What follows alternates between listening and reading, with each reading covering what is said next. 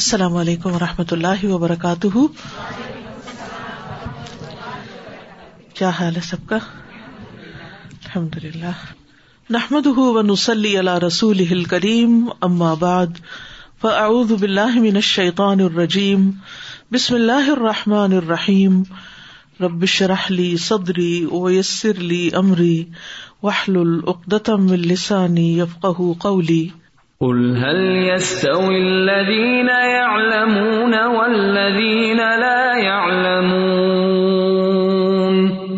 وإذا قيل انشزوا فانشزوا يرفع الله الذين آمنوا منكم والذين أوتوا العلم درجات والله بما تعملون خبير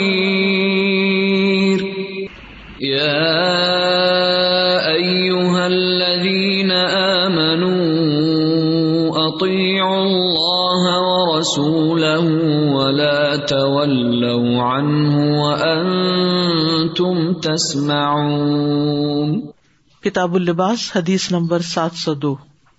حدثنا ابو الیمانی اخبرنا شعیب عن الزہری، قال حدثني سعید ابن المسیب ان ابا هريره رضی اللہ عنہ قال، سمعت رسول اللہ صلی اللہ علیہ وسلم یقول ابو حرارا رضی اللہ عنہ کہتے ہیں کہ میں نے رسول اللہ صلی اللہ علیہ وسلم کو فرماتے ہوئے سنا یقول ید خل الجنت امن امتی زمرتن، میری امت میں سے ایک گروہ جنت میں داخل ہوگا ہیا سبعون الفن جو ستر ہزار کی تعداد میں ہوگا۔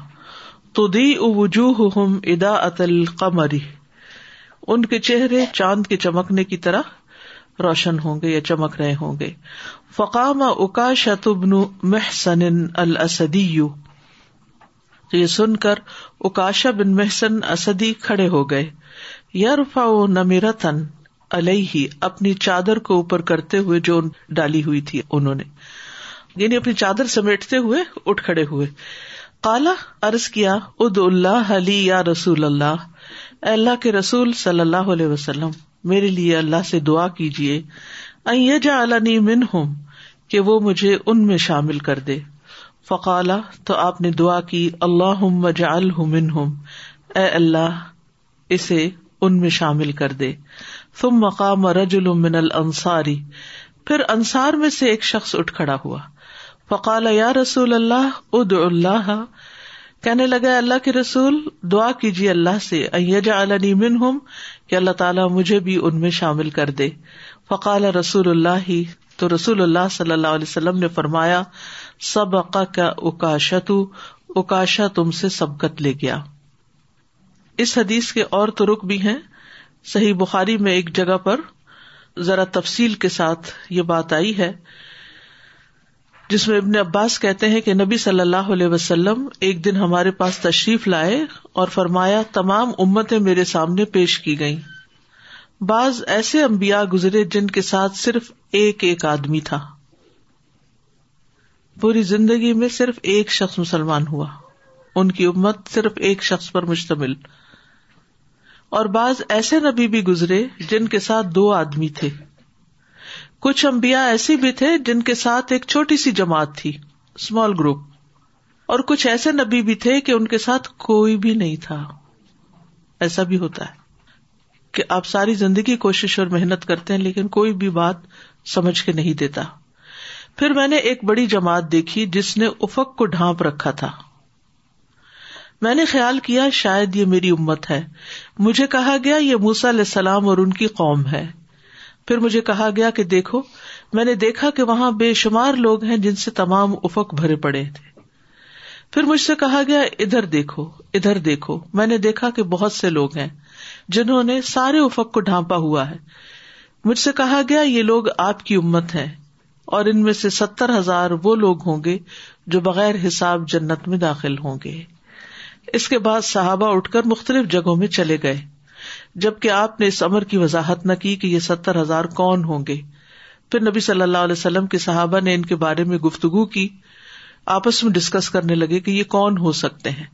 اور کہا، ہماری پیدائش تو شرک میں ہوئی تھی۔ ہم اس کے بعد اللہ اور اس کے رسول پر ایمان لائے، لیکن یہ ستر ہزار ہماری اولاد میں سے ہوں گے۔ جسٹ این اوپین جو ایمان کی حالت میں پیدا ہوئے۔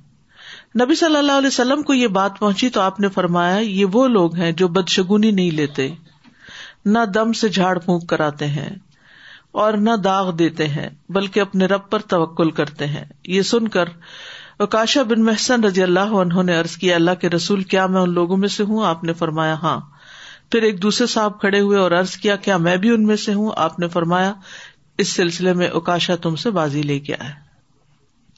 اسی طرح مسند احمد کی روایت میں تھوڑی مزید وضاحت آتی ہے۔ ابو بکر رضی اللہ عنہ کہتے ہیں کہ رسول اللہ صلی اللہ علیہ وسلم نے فرمایا، مجھے اپنی امت میں ستر ہزار آدمی ایسے بھی عطا کیے گئے جو بغیر حساب کی جنت میں داخل ہوں گے، ان کے چہرے چودہویں رات کے چاند کی طرح چمکتے ہوں گے اور ان کے دل ہر طرح کی بیماری سے پاک ہونے میں ایک شخص کے دل کی طرح ہوں گے۔ یعنی ان کے دلوں میں دوسروں کے لیے گرج نہیں ہوگا، محبت ہوگی۔ تو میں نے اپنے رب ازا وجاللہ سے اس تعداد میں اضافے کی درخواست کی کہ ستر ہزار تو بہت توڑے ہیں۔ تو اس نے ان میں سے ہر ایک کے ساتھ مزید ستر ہزار کا اضافہ کر دیا۔ یعنی ہر ایک کے ساتھ مزید سیونٹی تھاؤزینڈ۔ ابو حرارا سے روایت ہے کہ رسول اللہ صلی اللہ علیہ وسلم نے فرمایا، میں نے اللہ سے اپنی امت کے حق میں سفارش کرنے کا سوال کیا۔ تو اللہ تعالیٰ نے مجھے کہا کہ تیری امت کے ستر ہزار آدمی بغیر حساب کے جنت میں داخل ہوں گے۔ میں نے کہا، اے اللہ، میرے لیے اضافہ فرما۔ تو اللہ نے کہا، تجھے اتنے اور عطا کر دیتا ہوں۔ پھر آپ نے اپنے سامنے سے اپنے دائیں جانب اور اپنے بائیں جانب سے چلو بھر کر وضاحت کی، اتنے اور اتنے اور اتنے اور۔ یہاں بنیادی طور پر امام بخاری حدیث لے کر آئے ہیں چادر کے بیان میں کہ اوکاشا بن محسن السدی جب کھڑے ہوئے تو اپنی چادر سمیٹتے ہوئے کھڑے ہوئے، چادر لے کر کھڑے ہو گئے۔ تو کس طرح کی چادر تھی، اس کو نمیرا کہتے ہیں۔ یہاں آپ دیکھیں کہ چادر کے لیے ایک اور لفظ استعمال ہوا۔ اس سے پیچھے ہم مختلف اقسام پڑھ چکے ہیں اور یہاں نمیرا کی بات ہے۔ نمیرا کا لفظ جو ہے یہ نمر سے، نمر چیتے کو کہتے ہیں۔ تو جیسے چیتا پرنٹ ہوتا ہے نا یعنی کئی رنگ کی چادر یا کلرفل ایک طرح سے چادر کے لیے نمیرا کا لفظ استعمال ہوتا ہے۔ اس سے مراد بڑی چادر نمرا نہیں ہوتا یہ نمیرا ہاں؟ بڑی چادر جس میں کئی رنگ کے دھاگے ہوتے ہیں۔ Multi colour. اور یہ جلد نمر سے اخذ کیا گیا ہے۔ کیونکہ چیتے کے اندر بھی کئی رنگ ہوتے ہیں۔ تو اس طرح کی چادر میں بھی کئی رنگ ہوتے ہیں۔ اور اس میں دھاریاں سی بھی ہوتی ہیں، کیونکہ کئی رنگ کے ساتھ بنائی کی گئی ہوتی ہے۔ تو اس سے یہ بات پتا چلتی ہے کہ اگر کوئی مرد کلرفل چادر لے لیتا ہے کہ اس میں کئی رنگ کے دھاگے ہیں تو اس میں کوئی حرج کی بات نہیں ہے، پہن سکتے ہیں۔ یعنی نقش و نگار والی چادر پہننا تکوا کے منافی نہیں ہے۔ یعنی لوگ اس کو یہ نہ سمجھے کہ یہ لباس جو ہے، یہ بہت زینت والا ہے یا تکوا کے خلاف ہے۔ ایسا نہیں ہے کیونکہ نبی صلی اللہ علیہ وسلم نے ان کی بات بھی سنی، انہیں اہل جنت میں سے قرار دیا اور آپ نے ان کی چادر پر کوئی آبجیکشن بھی نہیں کی۔ یہ حدیث آپ نے بھی کئی دفعہ پڑھی اور سنی ہوگی۔ مجھے جو اس سے بہت بڑا سبق ملتا ہے وہ یہ کہ نیکی کا، خیر کا حریث ہونا چاہیے۔ کوئی موقع سامنے آئے، کسی کے اندر کوئی خیر ہو۔ اب یہ جن لوگوں کی خیر آپ نے بتائی تھی، وہ حضرت اکاشا نے دیکھی نہیں تھی۔ صرف سنا تھا ان کے بارے میں کہ وہ ایسے ہوں گے۔ تو ان کو دیکھ کر شوق آیا کہ میں کیوں نہ ان میں ہوں۔ اب جیسے کل حضرت ابو بکر رضی اللہ عنہ کے بارے میں آپ نے پڑھا۔ ان کے اخلاص کے بارے میں، ان کی نبی صلی اللہ علیہ وسلم سے محبت کے بارے میں، صحبت اور خیر کے کاموں میں حریث ہونے کے بارے میں، ایک مشکل وقت میں آپ کا ساتھ دینے کے بارے میں کئی کوالٹیز ہم نے کل ان کی پڑھی۔ تو ان کوالٹیز کو دیکھ کر آپ دیکھیے کہ کچھ لوگوں کے دل میں یہ خیال آیا کہ کاش ہمارے اندر بھی ایسی کوالٹیز ہوں۔ تو آج صبح میں نے ایک کمنٹ پڑھا کسی کا تو انہوں نے لکھا کہ میں نے اپنے لیے دعا کی کہ میرے اندر اللہ تعالیٰ ابو بکر رضی اللہ عنہ جیسا اخلاص پیدا کر دے اور ایسی کوالٹیز پیدا کر دے۔ تو جب ہم کسی اچھے انسان کے بارے میں سنتے ہیں تو بجائے اس کے کہ حسد کرے یعنی صحابہ سے تو خیر ہم رش کی کرتے، حسد نہیں کرتے، لیکن اپنے جیسے لوگوں کے ساتھ اگر ہماری کسی ساتھی کے نمبر زیادہ آگے ہیں یا اس نے کوئی اچھا کام کر لیا ہے تو ہم فوراً سوچتے ہیں کہ اس کو کیسے لیٹ ڈاؤن کیا جائے۔ بجائے اس کے کہ یہ سوچے کہ ہم بھی اس جیسا کام کریں یا اس سے بہتر کریں، یا اس وقت اپنے لیے دعا کریں۔ ہاں؟ جیسے قرآن مجید میں آتا نا وس اللہ من فضلی اللہ سے اس کا فضل مانگو۔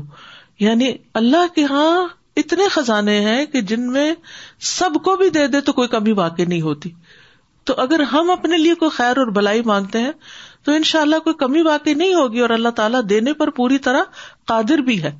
تو اس لیے جہاں کہیں، جب کہیں، کسی کے اندر کوئی اچھی کوالٹی دیکھیں، کوئی اچھی بات دیکھیں، کوئی اچھی اپرچونٹی دیکھیں، تو فوراً آگے بڑھے یعنی بعض اوقات نیکی کے کام کی اپرچونٹی ہوتی ہے اور ہم سوچتے رہ جاتے ہیں اچھا کریں کہ نہ کریں کریں کہ نہ کریں۔ ہریس ہوں، کیونکہ یہ زندگی بڑی قیمتی ہے۔ یہ کچھ کمانے کے لیے ہمیں ملی ہے۔ یہ جتنا بھی وقت اس دنیا کا نا ہمارا یہ نتیجے کا نہیں ہے، یہ عمل کا وقت ہے، یہ کچھ کرنے کا وقت ہے۔ تو کسی بھی موقع کو ہاتھ سے نہ جانے دیا کرے۔ کیا پتا کون سی چیز ہمارے لیے بخش کا باعث بن جائے۔ اور کس وقت اللہ تعالیٰ ہماری کون سی دعا سن لے اور ہمارے درجات کہیں بلند ہو جائے۔ یعنی درجوں کی بلندی صرف کچھ کرنے سے بھی نہیں ہوتی، ہماری نیت بھی کاؤنٹ ہوتی ہے، ہمارا اخلاص کاؤنٹ ہوتا ہے، ہمارا شوق ہماری تڑپ، ہمارا جذبہ، جیسے دعا ہوتی ہے نا، ایک ہی دعا ہوتی ہے۔ اگر ہم ڈیلے ڈالے مانگ رہے ہیں تو اس کا اور امپیکٹ ہوگا۔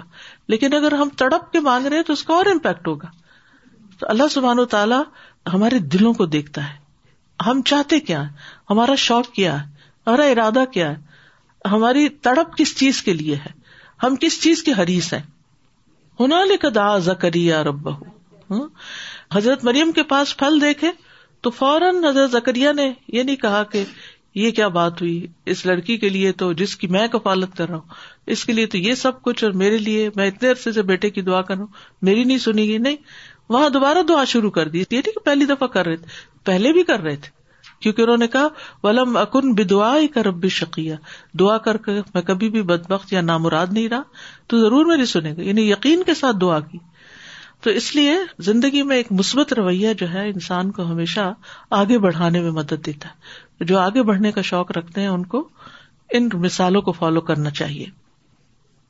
حدثنا عمرو بن عاصم، حدثنا حمام ان قطع دتا ان انس قال، قلت له الثياب كان احب الى النبي صلی اللہ علیہ وسلم ان يلبسها؟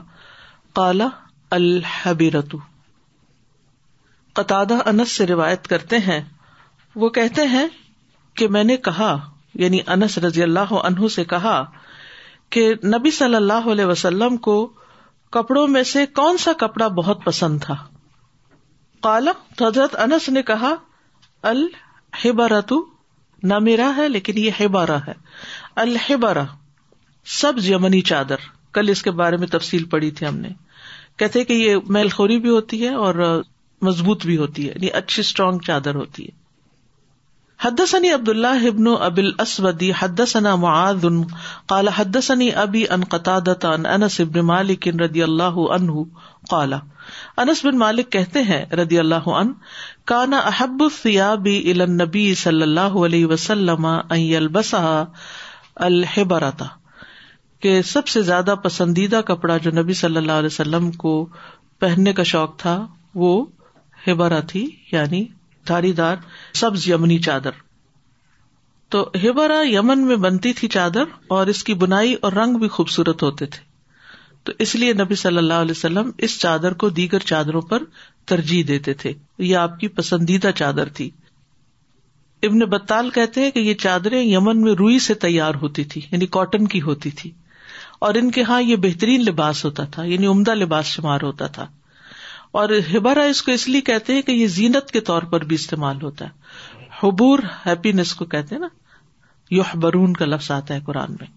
وہ فی یوح برون تو اس حدیث سے جو بات سیکھنے کو ملتی ہے، سمجھنے کو ملتی ہے، وہ یہ ہے کہ اگر انسان لباس کی ایک خاص قسم اپنے لیے مخصوص کر لے اور اس طرف اس کا رجحان ہو، یا وہ اس میں کمفرٹیبل فیل کرتا ہو، تو اس میں کوئی حرج نہیں ہے یہ بھی تقوا کے منافی نہیں ہے۔ یعنی بعض لوگوں کو کاٹن پسند ہوتی ہے، بعض لینن پہنتے، بعض بلن پسند کرتے۔ ہر ایک کی اپنی اپنی چوائس ہوتی ہے، بعض بالکل پلین پسند کرتے۔ بعض کو دھاری دار کپڑا پسند ہوتا ہے، بعض کو پھولوں والا پسند ہوتا ہے، بعض کو کلر فل پسند ہوتا ہے۔ تو ہر ایک کی اپنی اپنی چوائس ہے۔ اس معاملے میں اسلام نے ریسٹرکٹ نہیں کیا آپ کو کہ آپ صرف سفید ہی پہنے یا صرف بلیک ہی پہنے یعنی اس میں چوائس کا لحاظ رکھا ہے۔ اسی طرح بعض لوگوں کو بعض مخصوص چیزیں کھانے کا شوق ہوتا ہے یا مختلف علاقوں کی اسٹیپل فوڈ مختلف ہوتی ہے۔ کہیں آپ دیکھیں کہ پوٹیٹو ہوتی ہے، کہیں ویٹ ہوتی ہے، کہیں رائس ہوتا ہے، کہیں کارن ہوتا ہے۔ تو کوئی بات نہیں یعنی اس علاقے کے لوگ صدیوں سے وہ چیزیں کھاتے چلے آ رہے ہیں تو وہ کھاتے رہے کوئی اس میں حرج کی بات نہیں ہے۔ یعنی ان چیزوں میں دین نے ہمیں ایک وسیع چوائس دی ہے یعنی زیادہ آپشن ہے۔ کیونکہ عمومی طور پر جو آئے تھا سورت البقرا کی کہ اللہ سبحان تعالیٰ نے سب کچھ جو زمین میں پیدا کیا تمہارے لیے خلا کلا کم معافل اردی جمی آ حدثنا ابو الیمان، اخبرنا شعیب ان الزہری، قال اخبرنی ابو سلمۃ ابن عبد الرحمن ابن عوف ان عائشہ رضی اللہ عنہا زوج النبی صلی اللہ علیہ وسلم اخبرته۔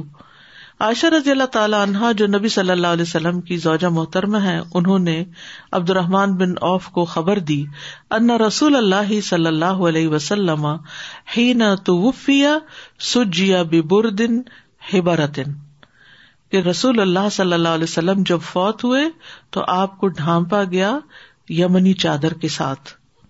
یعنی یمنی چادر آپ کے اوپر ڈالی گئی کیونکہ آپ کو وہ پسند بھی تھی۔ تو ان احادیث سے پتہ چلتا ہے کہ رسول اللہ صلی اللہ علیہ وسلم کو یمن کی بنی ہوئی سبز دھاری دار چادر بہت پسند تھی، اس لیے آپ کی وفات کے بعد بھی ایسی چادر کو آپ کے لیے منتخب کیا گیا ہے۔ اور دیگر احادیث سے پتہ چلتا ہے کہ مختلف اوقات میں آپ نے مختلف چادریں استعمال کی ہیں، لیکن یہ چادر خصوصی طور پر آپ کی پسند کی تھی۔ السلام علیکم۔ استاذہ میں ہمیشہ یہ ستر ہزار لوگوں کا سوچا کرتی تھی لیکن آج اللہ کا شکر ہے تھوڑی وضاحت ہوئی کہ ستر ٹائمس سیونٹی جی۔ تھاؤزینڈ ہوگا۔ اللہ کرے کہ ہم سب اس میں شامل ہوں۔ یا اس جماعت میں جو صحیح راستے پہ ہوگی آخری وقت۔ آمین۔ سادہ جی جب کوئی انسان فوت ہو جاتا ہے اور اس کی میت لے کے جاتے ہیں تو اس پر سبز رنگ کی چادر ڈال دی جاتی ہے جس پہ کلمہ لکھا ہوتا ہے۔ تو کیا یہ صحیح ہے؟ کلمہ لکھنے کی تو کوئی دلیل نہیں ملتی اور اس کے لیے سبز رنگ بھی مخصوص نہیں کرنا چاہیے کیونکہ بعض لوگ اس کو اس لیے ڈالتے ہیں کہ یہ روزہ مبارک کا رنگ ہے اس مناسبت سے۔ تو اس کی تو کوئی دلیل نہیں۔ صحابہ کرام کے وقت میں تو یہ روزہ بھی نہیں ہوتا تھا۔ کئی صدیوں بعد عثمانی خلافت میں یہ بنا ہے۔ اور اس کو نبی صلی اللہ علیہ وسلم کے ساتھ مخصوص کر لیا گیا کہ آپ کا یہ رنگ تھا لیکن آپ اس سے پہلے ہی سبز رنگ کو پسند کرتے تھے۔ سازا ان احادیث سے یہ بھی پتا چلتا ہے نا کہ عمدہ لباس پہننا یا عمدہ لباس کو پسند کرنا دین کے منافی نہیں ہے بلکہ عین سنت کے مطابق ہے۔ جی۔ اپنی حیثیت کے اندر اپنی حدود کے اندر دکھاوے کی نیت نہ ہو دوسروں کے اوپر فخر جتانے کی نیت نہ ہو تو انسان اچھا کمفرٹیبل لباس پہن سکتا ہے۔ Sada, like how we did the first hadith today, and Rasulullah sallallahu alaihi wasallam made that dua for him, Allahumma ij'alhu minhum. I was reminded of Umar radiallahu anhu, who used to frequently make this dua, Allahumma ij'alni min al-mukhlasin, because Allah subhanahu wa ta'ala says very few of his servants are going to be grateful. These kind of duas give us, from our pious predecessor, they gave us the to make this learning to اللہ سبحانہ تعالیٰ in our own words because he listens to our those all the time and when we establish connection with him it become so much easier to ask for the here after in our own words I was also reflecting on the fact that oh he was able to see to رسول اللہ صلی اللہ علیہ وسلم that I'm I amongst them I want to be amongst them so he was able to even make mention of this you know and then رسول اللہ صلی اللہ علیہ وسلم میڈ دیٹ دو اے ہم He could have said anything else like, no, you need to do this, or you haven't done this yet, or make your own dua, or anything of that sort, but he made that dua. And then that dua had what impact? Another man got up and he wanted also that same yearning. So sometimes the way we deal with somebody and how approachable we remain, it has a big impact, not only on that person and their level of motivation, but also many others who may be just observing. Because after Ukasha, there's another individual who has that same talab, right? کیونکہ آپ نے وہاں یہ stop کر دیا ورنہ کیا ہوتا ایک لائن لگ جاتی پھر وہ دیکھا دیکھی والا معاملہ۔ تو اللہ تعالیٰ کس کو قبول کرتا ہے جو آپ کے اندر سے اٹھتا ہے نا؟ نہ کہ صرف دوسروں کو دیکھ کے۔ وہ بھی اچھی بات ہے کہ آپ کو خیال آ گیا دوسروں کو دیکھ کے بھی۔ لیکن موسٹ امپورٹینٹ یہ ہے کہ آپ جب خیر کی بات سنیں تو خیر کا خیال آ جائے آپ کو۔ And also the well-wishing of Rasulullah sallallahu alaihi wasallam that he wanted increase in those numbers from 70,000, it should Yes. be even more. بالکل So how well-wishing he was, and because he was so well-wishing and accommodating and approachable for so many, we see that, you know, he liked a certain type of clothing. And this is what remained with him even in the end. You know, how when you create ease for others and you are approachable for them, Allah brings a lot of khair, unexpected khair and goodness even towards you. بالکل Ustad, I was thinking how you mentioned that uh, we should ask Allah subhanahu wa ta'ala whenever we see any good qualities with our colleagues or anybody. It's so true because it helps you to stay away from jealousy, knowing that it's Allah made this person this way or gave this thing to this person. So you rely on Allah subhanahu wa ta'ala and you move on as depending on Allah as well. استاث I am nursing انہا she see so should we also be like using gentler terms like when speaking but رسول صلی اللہ تر ہی fast وے نا تر ہی ڈائر or should we speak whether لباس کے بارے میں بعض دفعہ بڑا کنفیوژن ہوتا ہے کہ ہم لوگ جو اتنے کپڑے خریدتے ہیں اس کو ہم کیسے اسلامکلی اپنے دل۔ کو سیٹسفائی کریں کہ یہ طریقہ صحیح ہے اور پھر یہ بھی کہا گیا ہے کہ حساب دینا پڑے گا۔ تو کسی نے کہا کہ ہاں میں کپڑے خریدتی ہوں تو میں رائٹ اوے ایک سوٹ نکال دیتی ہوں دینے کے لیے۔ تو آپ نیا ہی دے دیں کسی اور کو بھی۔ تو کس حساب سے انسان خرید اعتدال۔ ہر چیز میں اعتدال بہترین رہا ہے۔ یعنی نہ تو اتنا ہو کہ آپ ایک پہنے تو دوسرا دلاوا نہ ہو اور مشکل میں پڑے رہیں اور آپ افورڈ بھی کر سکتے اور نہ اتنے زیادہ ہو کہ آپ کی زندگی کا، آپ کے وقت، آپ کے ٹیلنٹ، آپ کی صلاحیت کا ایک بڑا حصہ صرف اپنی آؤٹر سچ دھر میں گزرے اور پڑھنے لکھنے سے جائیں۔ کیونکہ جب انسان دنیا کا بہت سامان اکٹھا کر لیتا ہے تو پھر اس سے اوپر نہیں اٹھ سکتا، پھر وہ اسی کے ساتھ پھنسا رہتا ہے۔ پھر وہ اسی کو مینٹین کرتا رہتا ہے۔ آج کیا پہنوں؟ جس کے پاس چار ہوں گے، اس نے ایک اٹھانا ہے اور پہن لینا ہے۔ لیکن اگر بہت ہوں گے تو پھر چوائس بھی اتنا ہی ٹائم لے گی۔ ایون چوز کرنے میں، پھر سنبھالنے میں، پھر اس موسم کا یہ، اس کا وہ۔ تو اس میں اعتدال اچھا ہے۔ باب الاکسیتی والخمائس۔ کمبلیوں اور اونی ہاشیہ دار چادروں کا بیان۔ یعنی ولن چادریں، یہ مراد ہے۔ کسا کی جمع اکسیا ہے اور خمیسا کی جمع خمائس ہے۔ تو یہ اونی چادروں کو کہتے ہیں۔ کسا اور خمیسا میں فرق یہ ہے کہ خمیسا ایسی چادر ہوتی ہے جس کے چار کونوں پر کڑھائی کے نشان ہوتے ہیں۔ یعنی فور کارنرز پر کڑھائی کا نشان ہوتا ہے۔ کونوں پہ دھاریاں ہوتی ہیں۔ اور یہ سیاہ رنگ کی ہوتی تھی۔ حدثني يحيى بن بكير، حدثنا الليث عن عقيل عن ابن شهاب قال اخبرني عبيد الله بن عبد الله بن عتبة ان عائشة وعبد الله بن عباس رضي الله عنهم قالا، حضرت عائشہ اور عبداللہ بن عباس دونوں کہتے ہیں، لما نزل برسول اللہ صلی اللہ علیہ وسلم، جب مرض الوفات آپ کی آئی یعنی نبی صلی اللہ علیہ وسلم پر بیماری تاری ہوئی تو پھر آپ کیا کرتے تھے؟ یعنی بیماری کی شدت ہو گئی۔ تف کا یتراہ خمیست اللہ علا وجہ تو آپ اپنے چہرے پر اپنی چادر ڈال لیتے تھے۔ یتراہ کا مطلب ہوتا ہے منہ پہ ڈال لیتے تھے۔ فض تم پھر جب گھبراہٹ زیادہ ہو جاتی کشفہان وجی تو اپنے چہرے سے ہٹا دیتے تھے۔ یعنی بیماری میں چادر منہ پہ ڈال لیتے، پھر جب گھبراہٹ ہوتی تو چادر اتار دیتے۔ فقالا وہ کدا لکھا انہوں نے کہا کہ آپ اسی حال میں تھے۔ لانت اللہ الہود و نسارا تو آپ نے اس وقت کہا کہ اللہ کی لانت ہو یہود و نصارہ پر۔ اتخذ قبور امبیا ہم مساجدہ۔ کہ جنہوں نے اپنے امبیا کی قبروں کو مسجدیں بنا لیا۔ یعنی اللہ کو سجدہ کرنے کی بجائے قبروں پہ سجدے ہونے لگے۔ یو حد ما سنا آپ خبردار کر رہے تھے جو انہوں نے کیا یعنی امت مسلمہ یہ نہ کرے۔ لیکن افسوس یہ کہ امت مسلمہ نے بھی وہی راستہ اختیار کیا۔ بہر الحدیث جس بات کی طرف اشارہ کر رہی ہے، وہ یہ کہ سیاہ نقش و نگار والے کمبل کا استعمال جائز ہے۔ اسی لیے آپ نے دیکھا کہ اردو میں یہ ٹرم بہت ہوتی، کالی کملی والا۔ ہاں، یہ سنا ہوگا۔ تو اس وجہ سے آپ کو کالی کملی والا کہا جاتا ہے کیونکہ آپ نے کالے رنگ کی چادر اڑی ہوئی تھی۔ مسند احمد میں آتا ہے، ایک مرتبہ رسول اللہ صلی اللہ علیہ وسلم نے نماز استسقا پڑھائی۔ آپ نے اس وقت ایک سیاہ چادر اوڑھ رکھی تھی۔ آپ صلی اللہ علیہ وسلم نے اس کے نچلے حصے کو اوپر کی طرف کرنا چاہ کیونکہ بارش کے لیے الٹاتے ہیں چادر کو۔ لیکن آپ کے لیے یہ بوجھل ہوئی۔ It was heavy. تو آپ صلی اللہ علیہ وسلم نے اپنے کندھے پر اس کے دائیں جانب کو بائیں طرف اور بائیں کو دائیں طرف کر دیا۔ یعنی ویسے تو کیا کرنا تھا؟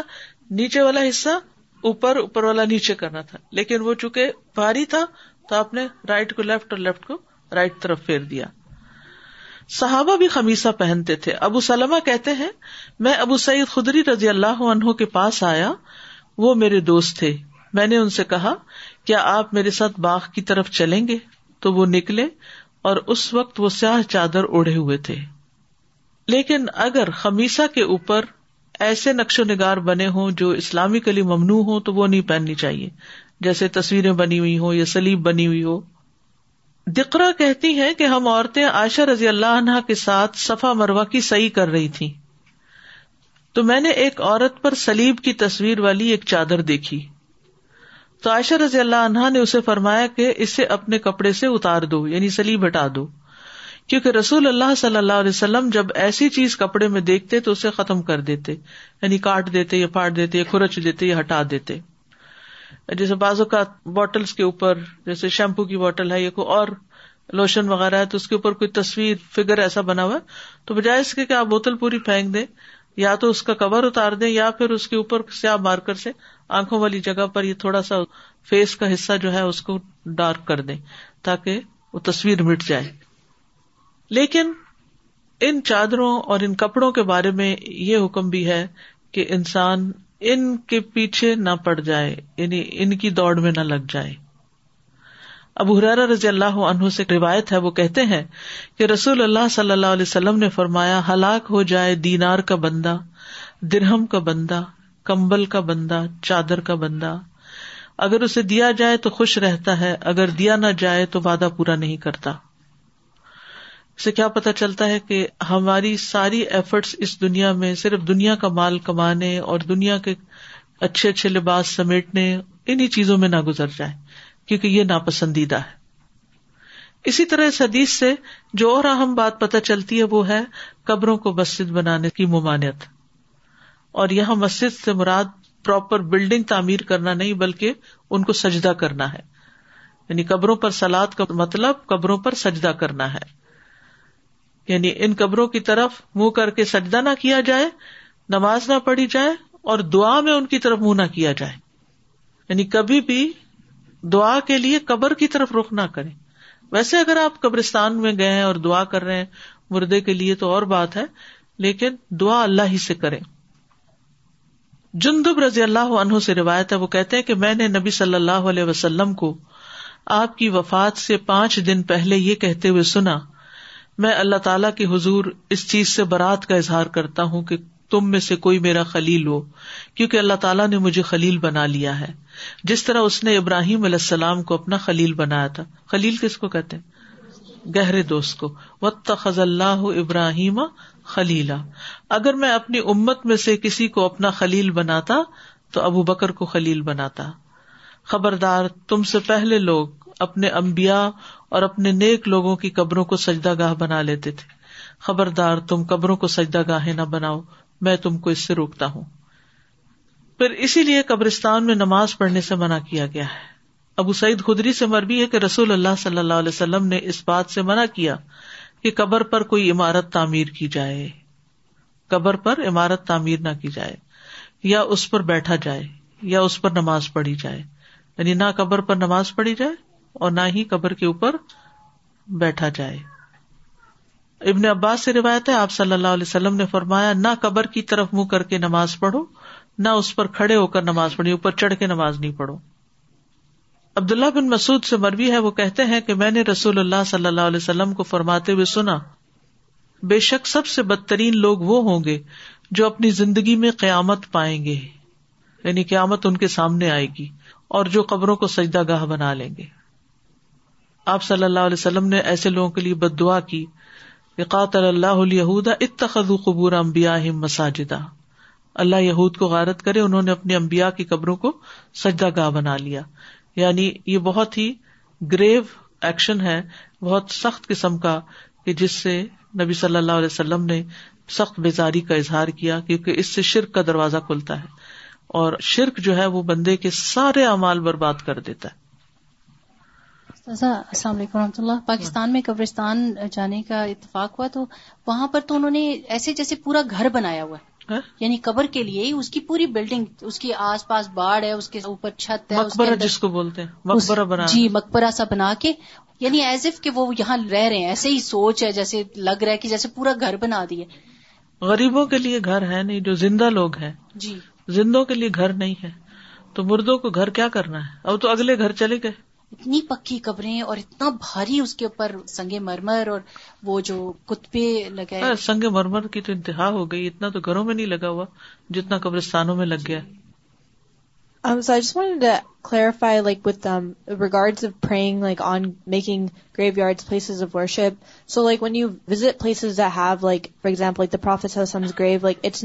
The grave itself is elevated or marked off so that nobody can pray on it, but you can pray around it, right? Like because even in like Masjid Ibrahim, like they have all the different prophets that are buried there, so they built a masjid out of it. At first, when I went, I hesitated praying there because I wasn't sure if that's you know worshiping on a graveyard. ان کی طرف منہ کر کے نماز نہیں پڑھنا چاہیے But like even like because it's in the middle of the masjid, so people who end up like praying around it as part of the jamaat, that's still okay then, because it's like situated in the middle of the masjid. اب وہ کسی وجہ سے وہاں بنی ہوئی ہے تو بیچ میں آ گئی، کیونکہ اب اگر مسجد کو ایکسٹینڈ کرنا ہے، تو اس کی ضرورت کے تحت تو بھی پھر نیت یہ نہیں ہونی چاہیے کہ اس کو سجدہ کر رہے ہیں، اللہ کو سجدہ کرنے، کیونکہ اصل جو بنا ہے وہ قبر کو سجدہ کرنا ہے